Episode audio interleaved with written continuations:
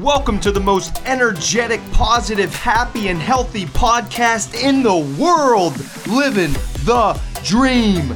DREAM stands for diet, rest, exercise, attitude, and meaning. I'm your host, certified health coach, motivational speaker, sober since July of 2016, American Ninja Warrior competitor, two time world record holder, and ultra marathoner, Matt Scaletti. Here we go! Welcome back to the Living the Dream podcast. I am Matt Scaletti. I hope your 2022 is off to an amazing start. This topic is one of my favorites to talk about. I've been doing some social media posts about this over the last probably two months. And the topic, as you've seen it because you clicked on it, the best are obsessed. I think this idea of being obsessed about something is fascinating to me.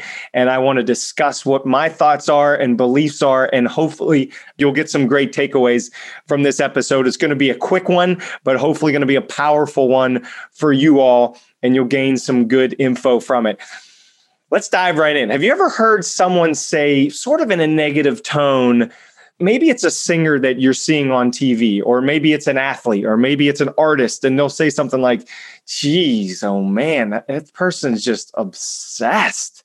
Like they are ridiculous. They are just obsessed about art or you know they're so obsessed with their sport like they should chill out a little bit jeez oh man oh, does that rub me in a in a wrong way right there? Now it depends on what they're obsessed with, but let's say you just go see an incredible artist and they do an amazing painting and then that person you walk away and the person says geez they're, just so obsessed with art.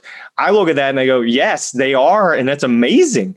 That, that's how they've become so good at their craft. They've been obsessed. They've worked their guts out for the last five years 10 years 20 years etc right and if you think about if you've read an autobiography about somebody, let's say it's a business person or an athlete, or I read the one um, from the Nike, the guy, the CEO of Nike. Just it's an amazing story. And he was obsessed with business, obsessed with shoes, obsessed with providing value to his customers.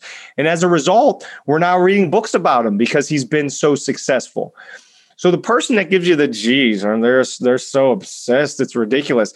Maybe that's somebody that is a little jealous of the person, of the artist that they're watching, or the athlete that they're watching. Maybe they wish they had that much passion for something themselves. Maybe it's a different reason. But I think the idea of being obsessed and always thinking that's a bad thing, I'm not down with that. I struggle with that idea.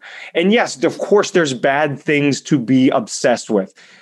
I can speak to this alcohol and partying. I was obsessed with it for 10 years. And I got pretty good at it too. I mean, very good at it to the point of I destroyed my mind and my body over the course of that 10 year period of time. I say that with a smile on my face because I, I mean, it's not a good obsession. It was not great. Um, it's kind of silly to look back and realize how long it took me to understand how negative of an, of an obsession that was as I drank in almost in every social situation I was in, as long as I did not have to drive. Maybe you're obsessed with drugs. Maybe you're obsessed with pornography. Obviously, there's negative things you can be obsessed with that are not good. But on the flip side, there's also great things you can become obsessed with. Maybe you're obsessed with making your body healthier in a good way. I don't mean obsessed, meaning you work out five hours a day and think that you're fat. You know, that's there can be an unhealthy obsession with that as well. Uh, I think food can be one that is could be healthy, could be unhealthy. So there's different variations of this. Maybe you're obsessed with your business, and that can be a great thing. You might be one of the best in the business at what you do, and you just love it. And at the same time, there's clearly there could be a balance or not with that, right? If you're so obsessed with your business, I understand the idea that maybe you're neglecting your family or your friends and that those are sacrifices that you need to figure out if you want to make or not. Maybe you're obsessed with uh, a charity that you donate your time with. Think these can all be great things to be obsessed with as long as you're okay with the consequences of not being able to do other things because you've put so much time into this this obsession we'll call it. And i will fully admit and i'm sure a lot of you know why i'm doing this episode i'm obsessed with health and pushing my mind and body to the max. I'm absolutely obsessed with it. Since 2011 when i quit drinking first time i stepped on stage in a physique event I fell in love with it. I, I did become obsessed with eating healthy and working out and doing it in a safe way where I, I was at the peak of my competing days. I was doing cardio for 40 minutes in the morning and then I was lifting weights for about 40 minutes after work. So it wasn't a ridiculous amount of time I was putting in, but I loved it. And and the big key to that was eating healthy in between, right? A lot of people ask me how how do you what what do I need to lift or what exercises do I need to do to build muscle? Well, of course you need to do the exercises to build muscle, but you build muscle in the kitchen, not in the gym, as my mentor Chris Johnson told me many many years ago and he's right. I, you cannot outwork a bad diet. So I didn't understand that. You can be obsessed all you want with exercises and lifting weights and doing cardio. But if you don't have the nutrition to go with it, you're never going to be able to level up. You cannot outwork a bad diet. So it makes me feel fully alive to push my mind and body to the max. There's no reason to apologize for that. I love it. I am obsessed with it and it gives me great joy to go out and do a Spartan race that's 24 hours long or try to do an ultra marathon, etc. As long as I am okay with potential consequences that could come from it, i.e. injury or just pushing myself too far. And there, there are some negatives that could come out of it, but I've never felt so alive as when I'm doing some of these events. And it does help me stay motivated and stay driven and stay pushing myself. So, my question to you is the takeaway is what are you passionate about? Is there something you've suppressed inside of you because maybe you're afraid of what other people will say about you? Maybe they'll say, oh, you know, he or she is just, you know, kind of obsessed with it. You know, I don't know what they're doing over there. Is there something you've suppressed because you're worried about what other people may say. And I think what I've learned is from that period of 2002 to 2011, I was living a life that I thought people around me wanted to live. I totally lost myself. And by the way, this is my own fault. This is accountability. It was on me. Nobody shoved beers down my throat. I did it to myself. I have to own that. It took me 10 years to own that but I run my own race now. Nobody can tell me to go out and party and drink. That's my life. You run your own race. This is your race. This is your life. These are your decisions as long as you live with them. You want to become obsessed with being the best business person on the face of the planet, you might have to put in 12, 14, 16 hour days, right? Which means that's taking time away from something else.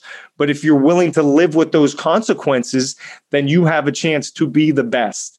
And just that's the big takeaways. You run your own race in life. And if whatever this is, whatever the passion is or the obsession is, if it's safe and it's healthy, then why not become obsessed with it? And why not just go after your true passion and max it out? Because if we don't go for it, we're, we're never going to know what we could have done. And a big part of me that drives me forward is I don't want to be 93 years old in the rocking chair, look back and go, man, I wish I would have tried harder at XYZ. I wish I would have given this a shot. I wish I would have put more time into my health and fitness. I don't want to have those regrets. So the best are obsessed with their craft. And my takeaway for you is what's something that maybe you used to love in the past and you got away from because of somebody chirping in your ear that maybe you became too obsessed with it. And I would just invite you to maybe look into that passion again and see if you still have it inside of you. And maybe you can start a whole new hobby or a whole new business or a whole new life because of reopening that passion. Hope you got something out of this. I love talking about this idea of obsession. I think it's fascinating, both sometimes healthy, sometimes unhealthy, and there is a balance there and a fine line. But I think it's fun to tiptoe that line and discuss this stuff in some detail. Hope you learned something. Again, happy new year. I hope your January is off to a great start, and we will see you in one week. Thanks for listening to another episode of Living the Dream with Matt Scaletti. I'm so grateful for you. Please share this podcast on your social media so others can benefit from this valuable content.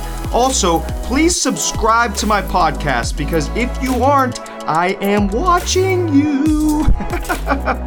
Check me out on social media and message me if you need me as your keynote speaker at Matt Scaletti on social media. I respond to all messages. Thanks, and I love you so much.